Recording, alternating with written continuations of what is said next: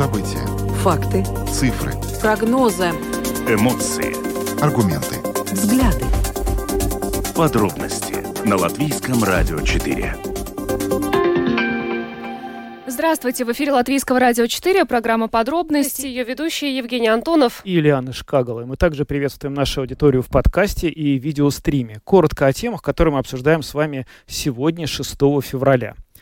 Мощное землетрясение магнитудой 7,8 балла произошло на обширной территории на юго-востоке Турции, недалеко от границы с Сирией. Сегодня ночью и позднее в течение дня произошло еще одно землетрясение чуть меньшей мощностью. Погибло много людей, почти 2000 человек в Турции и более 500 в Сирии. Сегодня во время нашей программы мы связываемся с нашим коллегой из Турции, представителем бизнес-среды, который рассказывает, какая сейчас ситуация в Турции, а также общаемся с ученым и представителем латвийского МИД, который дает нам комментарии по этому поводу. Далее обсудим ситуацию в больницах Латвии. На сей раз крупные больницы обратились с открытым письмом к министру здравоохранения и к министру финансов и предупреждают о приближающейся опасной для пациентов ситуации. Мы некоторое время назад обсуждали подобную проблему, связанную с региональными больницами. Дело в том, что очень сильно выросли расходы, но при этом не растут доходы больниц, и поэтому приходится принимать какие-то решения. И говорится также о повышении пациентских взносов. Более подробно сегодня о ситуации в крупных больницах поговорим во втором блоке нашей программы. В то же время Латвийский союз свободных профсоюзов обратил внимание на еще одну проблему, на то, что профсоюзное движение в Латвии недостаточно сильно. И для того, чтобы укрепить это движение, эта организация выступила с предложением к правительству в том, чтобы оправданные расходы, которые ежегодно подаются нами во время сдачи декларации о налогах за прошлый год, учитывались профсоюзные взносы. То есть, чтобы эти деньги вычитались из тех средств, с которых мы уплачиваем налоги, что должно, по предположению этой организации, стимулировать желание жителей Латвии участвовать в профсоюзах. Вот сегодня мы обсудим, насколько, собственно, эти перспективы реальны. Ну и поговорим о том, что сегодня президент страны Эгилс Левитс встретился с автором фильма о Даугавпилсе «Город возможностей или невозможностей» Владиславой Романовой. Стоит отметить, что фильм вызвал достаточно большой резонанс в обществе, но о том, чем эта картина заинтересовала президента, какие еще вопросы сегодня обсуждались, мы поговорим непосредственно с автором этой картины Владиславой Романовой. В Европейском Союзе вступил в силу запрет на импорт российских нефтепродуктов. Это произошло 5 февраля. Это финальный аккорд нефтяных санкций, который был введен в отношении России еще летом. Вот теперь он окончательно вступил в силу. Он касается таких продуктов, как, в частности, бензин и дизельное топливо. Все это призвано снизить доходы России, чтобы она не могла эти доходы тратить на войну в Украине. И сегодня в программе «Домская площадь» по этому поводу был комментарий экономиста, который мы представим вашему вниманию. Добавлю, что видеотрансляцию программы «Подробности» смотрите на домашней странице Латвийского радио 4, lr4.lv, на платформе RusLSM.lv, а также в социальной сети Facebook, на странице Латвийского радио 4 и на странице платформы RusLSM. Слушайте записи выпусков программы «Подробности» на крупнейших подкаст-платформах. Наши новости и программы также можно слушать теперь в бесплатном мобильном приложении «Латвия с радио». Оно доступно в App Store, а также в Google Play. Ну и далее обо всем в порядку. Подробности. Прямо сейчас. Программа «Подробности» на Латвийском радио 4, и мы начинаем с главной темы сегодняшнего дня — землетрясение в Турции и Сирии. Оно произошло сегодня. Первое произошло ночью, второе в течение сегодняшнего дня. Первое было магнитудой 7,8 балла, второе 7,6 балла. Очень много погибших. В данный момент известно более чем о 2500, если иметь в виду обе страны. Да, ну и первое землетрясение президент Турции Реджеп Эрдоган назвал сильнейшим с 1939 года. Огромное количество зданий пострадало и городов, в общем-то, в двух странах, и в Турции, и в Сирии сейчас продолжаются разборы завалов, и по оценкам местных чиновников число жертв, которые вот превышает 2000, будет определенно расти. В Турции число жертв превышает 1500, и в Сирии около 1000 человек, но пока еще каких-то точных данных нет, поскольку, как мы уже сказали, разборы завалов продолжаются. И сегодня мы связались с находящимся в Турции основателем инвестиционной компании Анваром Шангвреевым, который рассказал нам о том, собственно, что произошло сегодня в Турции и как власти пытаются ликвидировать последствия этого несчастья. На самом деле, узнал об этом я сегодня, это было ориентировочно к 8 утра, когда я именно узнал о разрушительных последствиях этого землетрясения. Произошло это следующим образом. Я был на завтраке, и все люди сплошь и рядом обсуждали землетрясение на юго-востоке Турции, в провинциях таких, как Адана, Мерсин, это тоже коснулось, Диярбакыр, и Газиантепе, это город, который пострадал больше всего. И, соответственно, я разговаривал с местными людьми, благо турецким я владею, и люди поведали мне вот о разрушительных бедствиях, что погибло порядка там на тот момент 300 человек, пострадавших было около 2800, в том числе и газета «Хабар-Турк» это подтвердила. Что еще? Ну, касательно знакомых вам могу поведать также ситуацию. Да? Я позвонился со знакомыми в Мерсине, в Адане, вообще узнать, как у них дела. И мои товарищи поведали мне, что сегодня в 4, ориентировочно там 20, 4:17, они были вынуждены покинуть дом из-за сильных толчков. И ожидать на улице, кто-то завел автомобили, чтобы отъехать подальше от домов к каким-то пустырям. По Анталии скажу, что лично я ощутил толчок, это было примерно в 4:30. Ну, видимо, это были уже последствия каких-то толчков землетрясения. Но на самом деле такое я ощущал и ранее, это было, может быть, месяца 3 назад, как бы в Турции. Это не редкость. Но, слава богу, Анталию это не коснулось. Пострадал, как и говорил ранее, юго-восток Турции. Конечно, население пребывает сейчас в шоковом состоянии. И в СМИ президент выступил с заявлением. Он созвонился с главами всех провинций, которые пострадали. Сообщил им о том, что им будет оказана помощь. Вот. И, соответственно, все мы очень скорбим по этой ситуации. Насколько серьезны последствия разрушений для этих районов? Я вот вижу фотографии, что довольно много домов пострадало, некоторые просто полностью разрушены. Как вообще известно, что известно о масштабах разрушений в ходе этого землетрясения? Угу. Из того, что слышал я, порядка 700 домов подверглось полному разрушению. Как и говорил ранее, это около 2800 людей, которые были ранены, да, соответственно, они лишились своего жилья.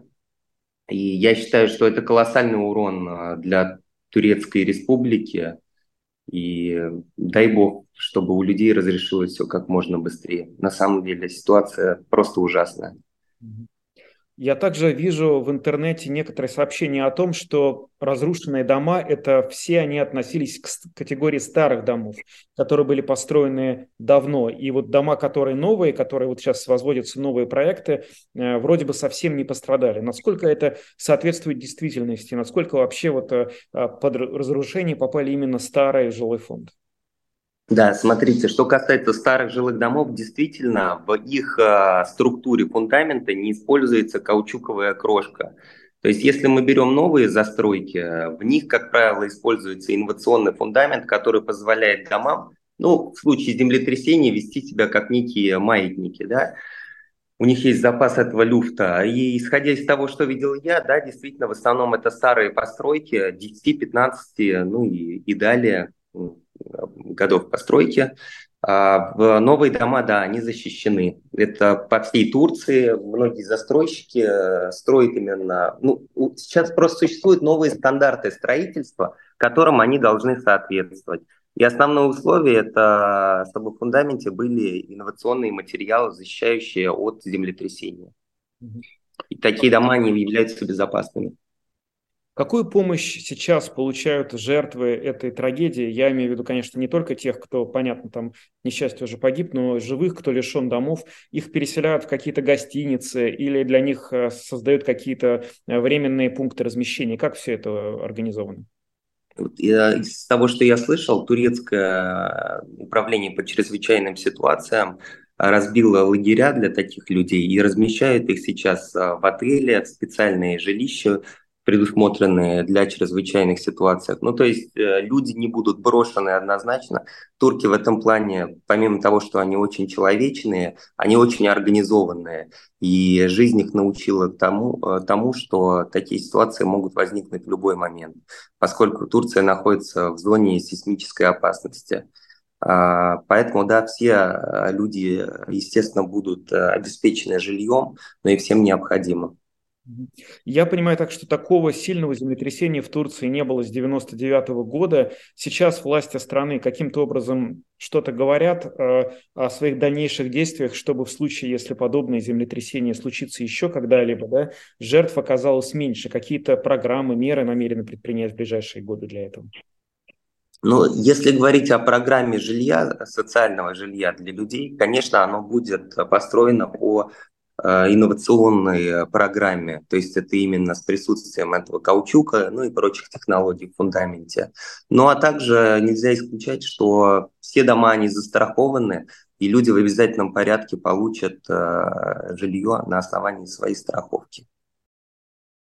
Основатель инвестиционной компании из Анталии был нашим гостем сегодня и рассказал про то, как из Турции, собственно, видится вот эта вот ситуация с трагическим землетрясением, которое произошло сегодня в юго-восточной части Турции и части районов Сирии. И вот по словам нашего гостя Шангвреева, на самом деле эти землетрясения неизбежны и будут повторяться более или менее регулярно. И почему это так? Этот вопрос мы сегодня адресовали латвийскому ученому, геологу Константину Ранксу. Ну, надо сказать, что землетрясение, которое произошло, оно не является чем-то исключительным, не самым мощным. И такие землетрясения были, происходят и будут происходить. Это неизбежность. Там сталкиваются 3 тектонических плиты: Синайская, Анатолийская и Аравийская. Эти 3 плиты, как вот во время льдин, как льдины во время ледохода, они давят друг на друга, накапливаются напряжения, и потом эти напряжения вот как раз и вырываются в виде такого потока сейсмических колебаний. Это вещь очень опасная, и надо сказать, что вот 23 года назад в северо-западной Турции произошло землетрясение, тогда погибло, по-моему, 19 тысяч человек. Вообще, в принципе, землетрясения еще более катастрофические, они ожидаемы, и можно сказать не о том, что будут ли они, можно сказать так, когда они будут, могут быть еще большее количество жертв. Это то, что оно неминуемо. Что-то можно сделать, чтобы снизить количество жертв таких землетрясений в этом регионе? Вообще, как везде, это означает, что должно быть соответствующее сейсмостойкое строительство, потому что остановить землетрясение не в нашей власти. Там выделяется такое количество энергии, которое несоизмеримо со всеми возможностями человечества. Когда сравнивают с какими-то там атомными бомбами, но это все равно какие-то, знаете, ну это несерьезно. Так вот, хорошее качественное строительство, да, это, возможно, решение. Но проблема ведь в том, что хорошее качественное строительство очень дорого, и не всем оно по карману. Вот в связи с этим как раз и говорят, что сейсмические вот эти события, они в первую очередь поражают людей, которые не могут себе позволить качественное жилье. Константин Ранкс, ученый, геолог, рассказал нам про то, собственно говоря, в чем связана особенность этого региона, где находится Турция и Сирия, и что, к сожалению, крупные землетрясения в этом регионе в ближайшем будущем будут неизбежны. Ну а сейчас с нами на связи представитель Министерства иностранных дел Латвии Диана Эглита. Диана, добрый вечер. Добрый вечер. Ну, Турция вообще является достаточно популярным направлением среди латвийских туристов. Скажите, пожалуйста, по данным к этому часу, есть ли какая-то информация о жителях, которые, возможно, пострадали в результате землетрясений в Турции? На данный момент латвийское посольство не располагает информацией о латвийцах, гражданах и негражданах Латвии, которые пострадали бы в землетрясении на юге-востоке Турции и которым необходима консульская помощь. Также никто не зарегистрировался в консульском регистре Министерства иностранных дел, сообщив о своих намерениях посетить Турцию. То, что важно, регион, который пострадал, не входит в число самых посещаемых мест отдыха и туризма в Турции. К тому же данный период в регионе не является активным сезоном турпоездок, поэтому вероятность пребывания там путешественников из Латвии очень мала.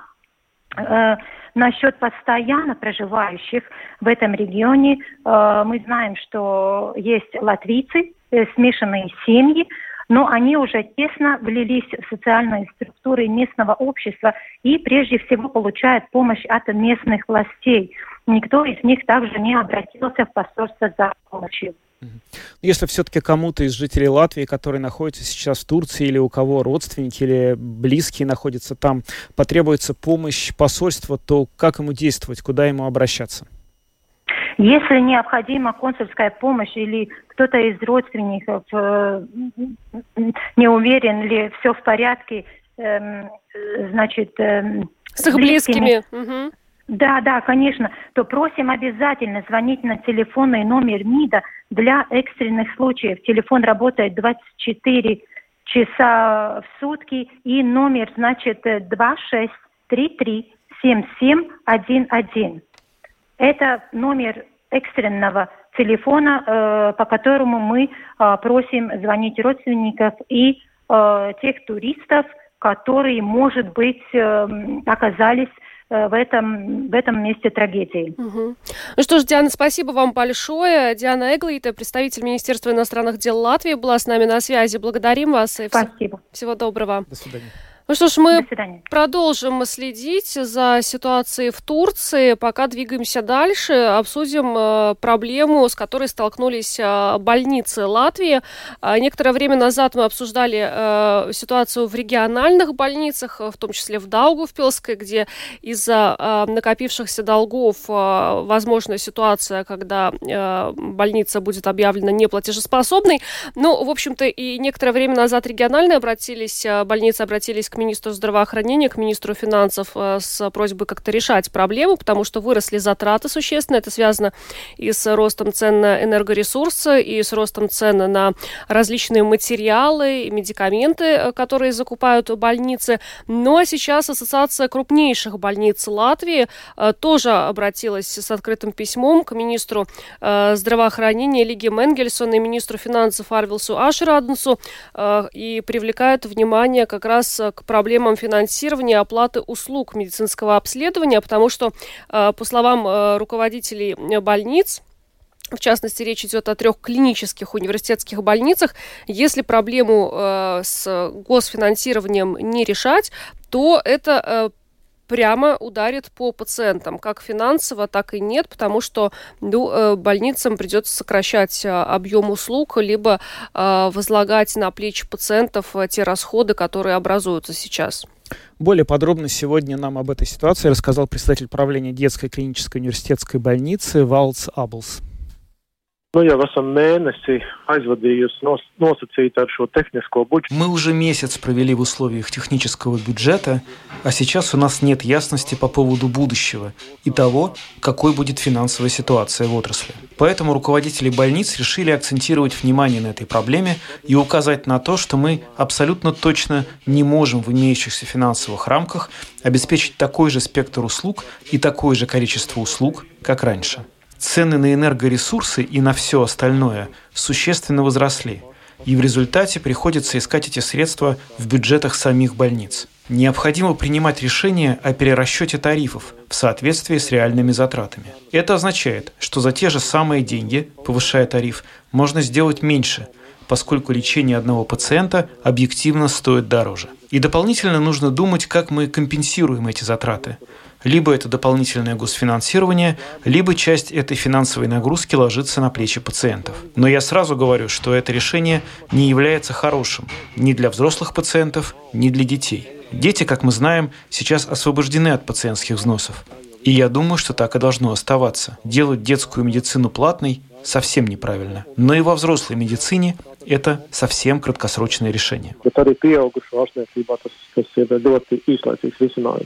Ну вот и как раз, что касается повышения пациентских взносов, или вот если вот пойти тем сценарием, чтобы часть этих затрат возложить на плечи пациентов, например, когда мы общались с руководителем Даугавпилской региональной больницы Григорием Семеновым, он сказал, что это не станет решением проблемы, потому что, не знаю, как в крупных больницах, как в детской, сейчас я вот у вас спрошу, но в Даугавпилской они понимают, что пациенты не всегда в состоянии заплатить за эти услуги, им потом приходится воспользоваться взысканием этих средств, да, и то есть увеличение пациентских взносов тоже не решит эту проблему с финансированием. У вас такая же ситуация может возникнуть, да? Я думаю, что похожая ситуация во всей стране. В Латвии сейчас одни из самых высоких пациентских взносов. Пациенты покрывают примерно 40% всех затрат на здравоохранение. В ЕС этот показатель в среднем составляет 15%. То есть значительная часть расходов на здравоохранение уже сейчас ложится на плечи пациентов. Эта система не может быть долгосрочной. И абсолютно точно у нас есть целый ряд людей, которые сталкиваются с ситуациями, когда нужно выбирать, может ли он пойти к врачу, может ли он себе позволить какое-то обследование или операцию. Людям приходится выбирать и, возможно, откладывать операции и манипуляции, что может повлечь за собой ухудшение здоровья. И в этом случае пациенту уже требуется неотложная помощь. Государству это обходится дороже. Когда человек идет уже как острый пациент, там уже случаи гораздо более тяжелые и обходятся дороже. Но в таком случае оптимальный вариант – это, конечно же, финансирование со стороны государства. Скажите, о каком дополнительном финансировании может идти речь? О каких суммах может идти речь? Ну, об этом точнее можно будет сказать, если тарифы будут актуализированы в соответствии с реальными затратами. Сейчас мы видим, что по 3 университетским больницам удорожание по сравнению с предыдущими годами составляет более 10 миллионов евро. Это цена на энергоресурсы, товары и услуги. Рост цен просто драматичный. В случае с детской больницей рост цен на энергоресурсы по сравнению с 2021 годом составил более 3 миллионов евро. В восточной больнице, насколько я знаю, это более 8 миллионов евро. И это только энергоресурсы. Так что да, здесь нужно искать решение. Валдис Аболс, председатель правления детской клинической университетской больницы, рассказал нам о ситуации в их медицинском учреждении. Но также Валдис Аболс отметил, что это открытое письмо является началом диалога между больницами и представителями Кабинета министров. Сейчас мы знаем, вот уже вот-вот должен быть принят бюджет страны на 2023 год, и деньги на больницы там придется найти. В противном случае, вот как больницы предупреждают, будет сокращаться доступность плановых услуг, что со своей стороны повлечет за собой ухудшение состояния здоровья жителей, увеличение пациентских взносов. Ну, то есть ситуация недопустимая, особенно вот Валдис Аболс сказал, если у нас сейчас бесплатная медицина для детей, если ее сделать платной, он написал ситуации, которые сейчас возникают. Людям приходится выбирать иногда, может он пойти к врачу или нет, может он оплатить операцию или нет. Ну, то есть так. Да, но на самом деле логика врачей такова, что если эти деньги не найти сейчас, то потом придется искать гораздо большие суммы денег, потому что если сейчас, например, люди окажутся в ситуации, когда они не смогут оплачивать необходимые медицинские услуги и, соответственно, не будут их получать, то они начнут их получать через несколько лет, когда ситуация со здоровьем станет гораздо более запущенной, средства, которые будут требоваться на решение этих проблем, окажутся гораздо выше, и эти средства все равно государству придется как-то находить. То есть ситуация, иными словами, выглядит так, что либо мы сейчас находим большие, но, по крайней мере, понятные средства, чтобы дать эти деньги больницам, в которых они нуждаются, либо мы через несколько лет будем вынуждены искать гораздо больше, и пока неизвестно, насколько большие суммы. В общем, перспективы не слишком радужные. Ну а мы двигаемся дальше. Поговорим о предложении профсоюзов, Латвийского союза свободных профсоюзов, возвращать жителям уплаченные профсоюзные взносы. С таким предложением профсоюзы обратились к социальным партнерам. В частности, профсоюзы предлагают, чтобы взносы членов профсоюза включались в оправданные расходы, рассматривались как переплата подоходного налога и подлежали возврату при подаче ежегодной декларации о доходах. И также профсоюзы считают необходимым включить в проект закона о госбюджете предложение об увеличении налоговых льгот по расходам, предусмотренным коллективными договорами и оплачиваемым работодателям. Это, например, транспорт, общежитие, проживание, образование и также применяя их к работникам государственных и муниципальных предприятий и учреждений. Ну и, собственно, также Союз свободных профсоюзов предлагает увеличить лимит оплачиваемых работодателем расходов на удаленную работу с 30 до 50 евро, что должно быть предусмотрено в коллективном договоре. Ну, вот такие предложения сегодня были озвучены. В частности, Союз свободных профсоюзов считает, что если жителям возвращать уплаченные профсоюзные взносы, это мотивирует людей как раз вступать в отраслевые профсоюзы, способствуя их гражданской активности. Но вот мы планировали связаться с председателем Союза свободных профсоюзов. Пока я так понимаю, что у нас нет связи, поэтому я предлагаю пока двигаться дальше. Мы попробуем с ним еще раз связаться в ходе нашего эфира. Да, попробуем поговорить с ним чуть позднее. К сожалению, у нас что-то со связью. Сегодня есть некоторые проблемы в студии. Возможно, это по нашей вине. Или просто гость не смог вовремя ответить на звонок. Пока поговорим о в фильме «Даугавпилс. Город возможностей или невозможностей», который появился в интернете в январе. Его разместили на платформе YouTube, его автор Владислава Романова. И сегодня Владислава Романова была в гостях у президента Латвии Эгилса Левица. Он пригласил ее, видимо, обсудить этот фильм. Собственно говоря, о чем у них шла речь, мы сейчас и поговорим. Владислава с нами сейчас на прямой видеосвязи. Владислава, здравствуйте. Здравствуйте, добрый вечер. Добрый вечер. Владислава, скажите, пожалуйста, чем президента нашей страны заинтересовала эта картина? Что обсуждалось на сегодняшней встрече с ним? Ну, я думаю, не секрет, что Даугавпилс в последнее время очень на слуху у всей Латвии, я бы сказала. И в принципе, Даугавпилс на данный момент дает больше вопросов, чем ответов. В связи с этим я думаю, что я как человек, который сделал какие-то выводы и обобщил всю доступную информацию о Даугавпилсе и поднял вопросы как раз-таки актуальные об этом городе, я думаю, именно этим я и заинтересовала господина президента, и поэтому так сказать, он бы, наверное, я так думаю, хотел получить такую выжимку из Даугавпилса, из первых уст. Я думаю, поэтому. А какие вот главные выводы сегодня были сделаны, может быть, на этой встрече?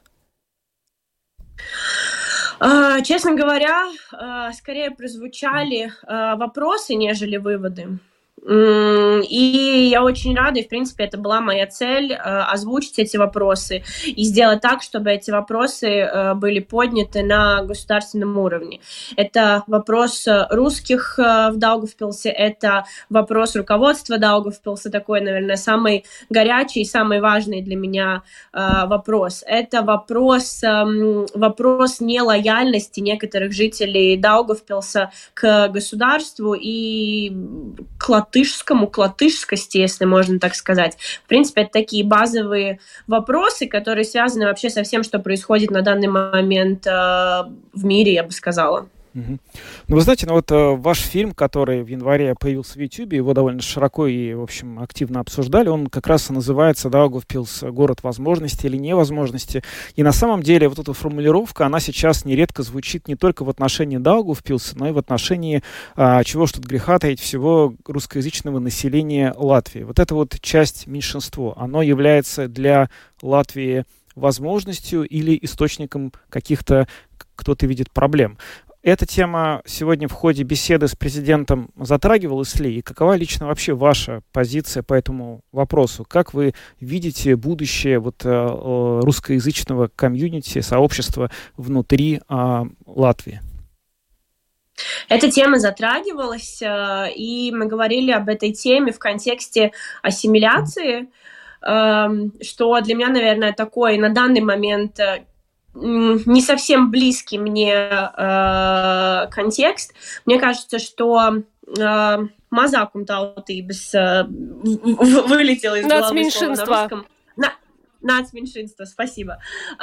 Мне кажется, что нам пора прекращать вообще думать о нацменьшинствах, как бы странно это ни звучало, в контексте нацменьшинств в Латвии, потому что чем больше мы этому уделяем внимание, и чем больше мы ставим нацменьшинство в какую-то отдельную категорию, тем больше проблем появляется, и тем больше мы не можем пойти, точнее, не то чтобы пойти на уступки, а я бы сказала, найти какой-то компромисс, понять друг друга. Хотя даже, я бы сказала, о компромиссе здесь не идет речь, но скорее сделать так, чтобы перестать отделять какую-то группу людей и выделять их как-то особняком, а показать и сделать так, чтобы они чувствовали и являлись обычными жителями Латвии, а не нацменьшинствами, как их называют в медиа, и как они себя называют в комфортной для них форме. Мне кажется, что нам пора говорить о жителях Латвии, обо всех жителях Латвии, потому что, мне кажется, ни для кого не секрет, что и среди латышскоговорящих, и среди латышей тоже очень много, скажем так, оппозиционеров и тех, кто не является лояльным государству. Поэтому, мне кажется, мы должны говорить об обществе как таковом. К сожалению, большинство нелояльного общества — это русскоязычные, но да, такой ответ. Владислава, ну я хотела бы вот еще вас попросить прокомментировать ваши некоторые высказывания в интервью на латвийском телевидении. Дело в том, что я вот в социальных сетях наблюдала, что многих они задели или даже обидели. Я приведу, да, цитату. Все это время русским и русскоязычным давали очень большие скидки. Эти скидки недопустимы. Это скидки на язык, это скидки на то, что у русскоязычных и русских есть возможность нести 9 мая цветы к памятнику и праздновать дату, которая доставляет латышам очень сильную боль. И еще одна цитата. Русскоязычные русские требуют внимания, которого они не заслужили. Вот, может быть, вы могли бы разъяснить, что вы имели в виду, потому что действительно та реакция, которая наблюдается в социальных сетях, ну, люди были обижены этими заявлениями. Как бы так не нагрубить обиженным. Мне кажется, что было очень много правда государства и вообще жители Латвии, латыши, будем так называть, и раз уж мы говорим о русских и латышах так отдельно, шли на очень многие уступки. И эти уступки привели как мне кажется, к довольно-таки большой проблеме, которая сейчас актуальна. То есть это проблема с языком, это проблема того, что люди не знают языка. И я все время, когда говорю о языке, я все время добавляю, что язык — это не только про буквы, окончания и про правильное произношение. На данный момент язык показывает вообще, в принципе, твое отношение ко всему происходящему. Потому что позиция «не буду учить язык, потому что я русский, я здесь родился, и вот с каким языком я родился, с таким языком я и буду жить, и на этом языке я буду качать, как говорится, свои права». Но мне кажется, это такое прямое отношение ко всему происходящему. По крайней мере, люди, с которыми я общалась, которые думают именно так, они довольно-таки таких пророссийских взглядов, и их какие-то ценности совсем мне не близки. И вот этот весь путь, когда латыши шли на уступки русским, это и язык, это и 9 мая, то есть хорошо, мы прикроем глаза, только бы не было конфликтов, только бы всем было комфортно. Мне кажется, это привело все к тому, что у нас, в принципе, общество очень расколото, и причем общество расколото на данный момент довольно-таки критически. И мне кажется, вот именно по языковому вопросу можно очень судить по тому, как вообще и чью страну, и чью сторону человек поддерживает. И это скорее даже не о каких-то знаниях конкретных языка, это о желании и о уважении. То есть если ты говоришь, что я язык учить не буду ни за что в жизни, потому что он мне не нужен, живя в Латвии. Ну, то есть, в принципе, это показывает твою позицию. Я знаю очень многих людей, которые, не зная латышского языка, сейчас учат латышский язык разных возрастов людей. Кому-то отдается легче, кому-то отдается тяжелее, но, мне кажется, само отношение и понимание того, что да, даже если у меня не получается, даже если я не выучу идеально этот язык, но я сделаю все возможное, чтобы этот язык выучить, мне кажется, это показывает какое-то уважение.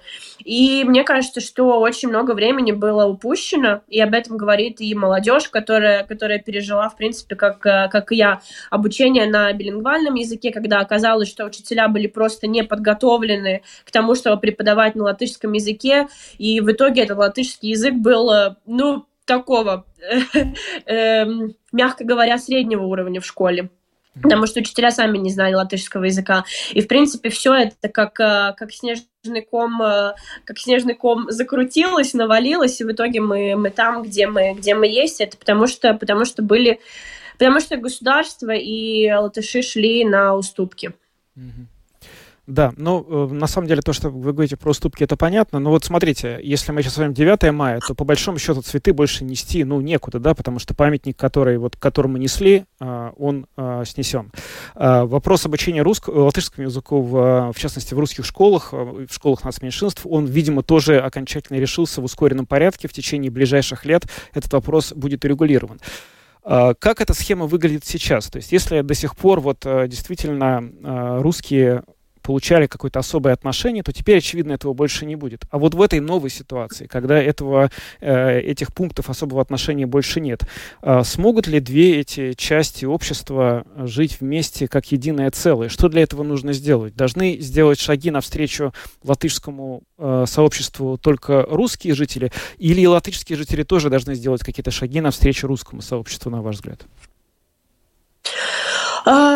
Я думаю, что сейчас шаги должны делать и какие-то действия активные именно русскоязычные и русские, потому что, мне кажется, со стороны латышскоязычных латышей было сделано довольно-таки много шагов. И здесь я говорю и про русский язык, и про, и про празднование 9 мая и все остальное. Сейчас, в принципе, то, что может дать латышское население и государство, это качественное образование на латышском языке, во что, к сожалению, я сейчас еще пока не верю, потому что мне кажется, что реформы я поддерживаю, но я не поддерживаю, даже не то чтобы не поддерживаю, я не верю в то, что обучение на латышском языке, я не говорю про Ригу, я говорю про маленькие города, где есть русскоязычные школы, что это можно будет реализовать так быстро в качественной форме. То есть для этого нам нужно выучить и сделать привлекательной профессию учителя. И до тех пор, пока учителя у нас будут, никого не хочу, конечно, обижать и оскорблять, но до тех пор, пока учителя будут 60-летние женщины в школах, которые едва ли вообще знают латышский язык и знают его на ту категорию, которая плюс-минус приемлемая, я не верю в то, что это изменится. Но я верю, что это первый шаг, я верю, что эта проблема именно с образованием будет решаться и дальше. Можно ли что-то сделать со старшим поколением? Я, честно говоря, сомневаюсь. Мне кажется, там нужно развивать и медиасферу, то есть нужны качественные русскоязычные медиа, и там нужно очень-очень много лет провести для того, чтобы этих людей интегрировать и для того, чтобы эти люди стали лояльными государству. Но про молодежь, мне кажется, что там все будет хорошо. Единственное, мне кажется, что вопрос образования, да, государству нужно предоставить хороших педагогов, государство должно сделать профессию учителя привлекательной для молодежи, чтобы это не было таким самопожертвованием, чтобы люди, которые шли преподавать в школу, чтобы они не то чтобы этот крест несли, а чтобы для них это была престижная профессия, чтобы они знали язык, и тогда все, скажем так, закрутится и завертится, и тогда мы увидим какие-то плоды для всего этого. Ну что ж, Владислава, большое вам спасибо за интервью. Спасибо, что подключились к нашему эфиру. Владислава Романова, автор фильма о Даугавпилсе «Город возможностей или невозможностей», была с нами на видеосвязи. Благодарим вас и хорошего вечера. Ну, а сейчас мы возвращаемся к той теме, которую мы не успели осветить в середине нашей программы, о том, что правительству предложено возвращать жителям уплаченные профсоюзные взносы. С нами сейчас на прямой телефонной связи председатель Латвийского союза свободных профсоюзов Эгилс Балдзенс. Господин Балдзенс, добрый день. Добрый день. Если правильно понимаю, то ваше предложение направлено на то, чтобы стимулировать, как-то активизировать развитие профсоюзного движения в Латвии. Скажите, зачем это нужно? Ну, во-первых, я хотел бы сказать, что профсоюзное движение у нас самое сильное среди балтийских стран, но в том числе она не так сильна, как хотелось. Конечно, если это учителя, медики, профессии, где профсоюзы сильные, или энергетики, то мы, или железная дорога, то мы видим, что они сильные. Но, в принципе, для того, чтобы улучшить ситуацию, профсоюзы всегда работают на социальные гарантии, коллективные договора, отраслевые коллективные договора, на то, чтобы было улучшение ситуации с зарплатой. Это они делают от своего свободного времени, часто дополнительно работает. И поэтому я думаю, что если от той членской взноса, который был подоходный налог, в принципе, 20%, да, наложен, то он мог бы быть возвращен им, если они подали бы декларации. Это, конечно, стимулировало дополнительно, потому что иногда бывает так, например, учителя улучшают ситуацию с заработной платой, она вырастает, например, на 100 евро. Люди начинают считать, а у нас столько инфляции, у нас трудно, надо все-таки где-то сэкономить, и тогда некоторые люди выходят из профсоюза. Мы считаем, что самое главное, чтобы люди защищали свои права, чтобы они стали более квалифицированные, более, социально обеспеченные, и на это работают профсоюзы, как отраслевые, так и профорганизации, так и Союз свободных профсоюзов Латвии. Это касается налоговой системы, это касается, конечно, и таких вопросов, как минимальной зарплаты и необлагаемого минимума подоходного налога, как и обеспечение семей с различными социальными льготами. А вот вы можете, пожалуйста, по полочкам разложить, вот в чем ваше предложение заключается, помимо того, чтобы возвращать жителям эти уплаченные профсоюзные взносы, что еще оно в себя включает? Ну, это просто помогает людям то, что они со своей зарплаты 1% жертвует на общее дело, и потом профсоюзы работают вместе с ними, как членами профсоюза, для того, чтобы достичь определенные цели. Но они потом получают хотя бы эту налоговую часть, этих 20% членских взносов. Обратно, если они подают декларации. Это небольшие суммы. Мы посчитали, если это будет, это в принципе где-то миллион, если все будут брать, 1 миллион за год. Но это дополнительная такая, интерес людей, чтобы они включились в эту работу профсоюза. И тем самым, когда есть более широкий профсоюз, то есть и как в Великобритании, так и Франции, и в Германии более широкие такие, возможности профсоюза, в том числе и забастовочного движения, достичь более высокого уровня. Мы видим, как, например, медики, даже скорой помощи в данный момент в Великобритании бастуют. За что они бастуют? За то, что у них инфляция гораздо ниже, чем у нас, но, извините, она, в принципе, все-таки должна быть компенсирована. И тоже мы стараемся здесь. И здесь вы видите, как профсоюзы все-таки уже добились 85,6 миллионов дополнительных средств для здравоохранения. Не только мы, конечно, и другие организации, но это было наше долговременное такое требование. И тем самым, если мы будем сильнее, тем скорее улучшим ситуацию как в образовании, так и в здравоохранении, культуре и вообще в благосостоянии народа. Потому что всегда можно решать те проблемы по-разному. Можно учитывать, например, просто уменьшить на 2%, как это было сделано в недавнем времени, дефицит валового национального продукта, как у нас уже было, да, с 7 на 5, но можно немножко выделить из этих денег дополнительно на те нужды, которые особенно нужны обществу. Угу. Это можно делать. Конечно, долги надо сокращать, это мы не спорим, потому что за долгами надо платить дополнительно. А партнеры, социальные партнеры вот согласились принять ваше предложение, призыв? Ну, мы, когда рассматривали Министерство финансов, никто не возражал это предложение. У нас было несколько, в том числе насчет необлагаемого минимума, других вещей в налоговой системе, что можно улучшить.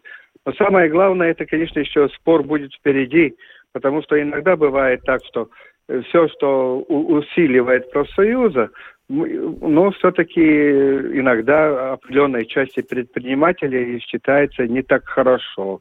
Ну, споры будут, дискуссии, но я думаю, что если будут сильные предприниматели, сильные профсоюзы, мы все выиграем. Угу.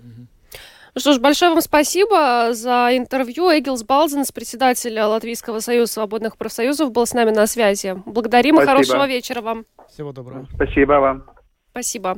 Ну, конечно, если все это получится сделать, вот то, к чему профсоюзы призывают, то, наверное, больше людей все-таки будут вступать в профсоюзы, потому что, ну, знаю, что не всем хочется платить этот 1% от зарплаты, да, ежемесячно, потому что за год это уже приличная сумма набегает, а если будут возвращать вот 20%, то это уже может быть другое дело. Да, это, конечно, какой-то стимул, я согласен, это, в общем, может быть действительно шаг в правильном направлении, и самое главное, что он не выглядит как каким-то очень таким дорогостоящим для бюджета. Мы последний время в нашей программе все время обсуждаем разные экономические инициативы и ситуации, и часто выбор между плохим и очень плохим. А здесь как-то вроде получается, что ну, не так это и дорого. Да. Взяли и сделали. Мы хотели в завершении нашей программы сегодня поговорить о запрете, который Евросоюз ввел на покупку российских нефтепродуктов. Этот запрет вступил в силу 5 февраля. К сожалению, мы уже не успеваем это сделать. Я только буквально скажу пару слов, потому что это очень важная тема. Дело в том, что вот это вот... мера о том, чтобы запретить ввоз российских нефтепродуктов в Евросоюз, она была принята еще летом, и вот только сейчас она вступает в силу, и ряд экономистов полагает, что именно с этого момента и начинаются по-настоящему экономически чувствительные санкции для России, потому что эти нефтепродукты физически просто будет некуда девать. И их нельзя продать внутри страны, и вне страны их продать будет тоже некуда. О чем идет речь? Например, в октябре прошлого года экспорт российских нефтепродуктов в Евросоюз составил 2,3 миллиарда евро. Это очень много. А нынешний уровень цен на нефть, он, в общем, для России делает очень тяжелым сведение бюджета и сведение концов с концами. Вот в настоящий момент, как сообщают, в частности, радиостанция Deutsche Welle немецкая, российский Центробанк продает запасы китайских юаней, которые у них есть в резервах, для того, чтобы каким-то образом сверстать свой бюджет. В общем, это по поводу того, насколько действенны санкции, которые ввел Запад. Ну, а на эту программу подробности мы завершаем. С вами были Евгений Антонов, Юлиана Шкагла, звукооператор Регина Безеня, видеооператор Роман Жуков. Хорошего вечера и до завтра. До завтра.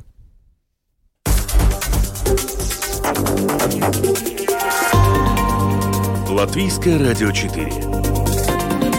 Подробности по будням.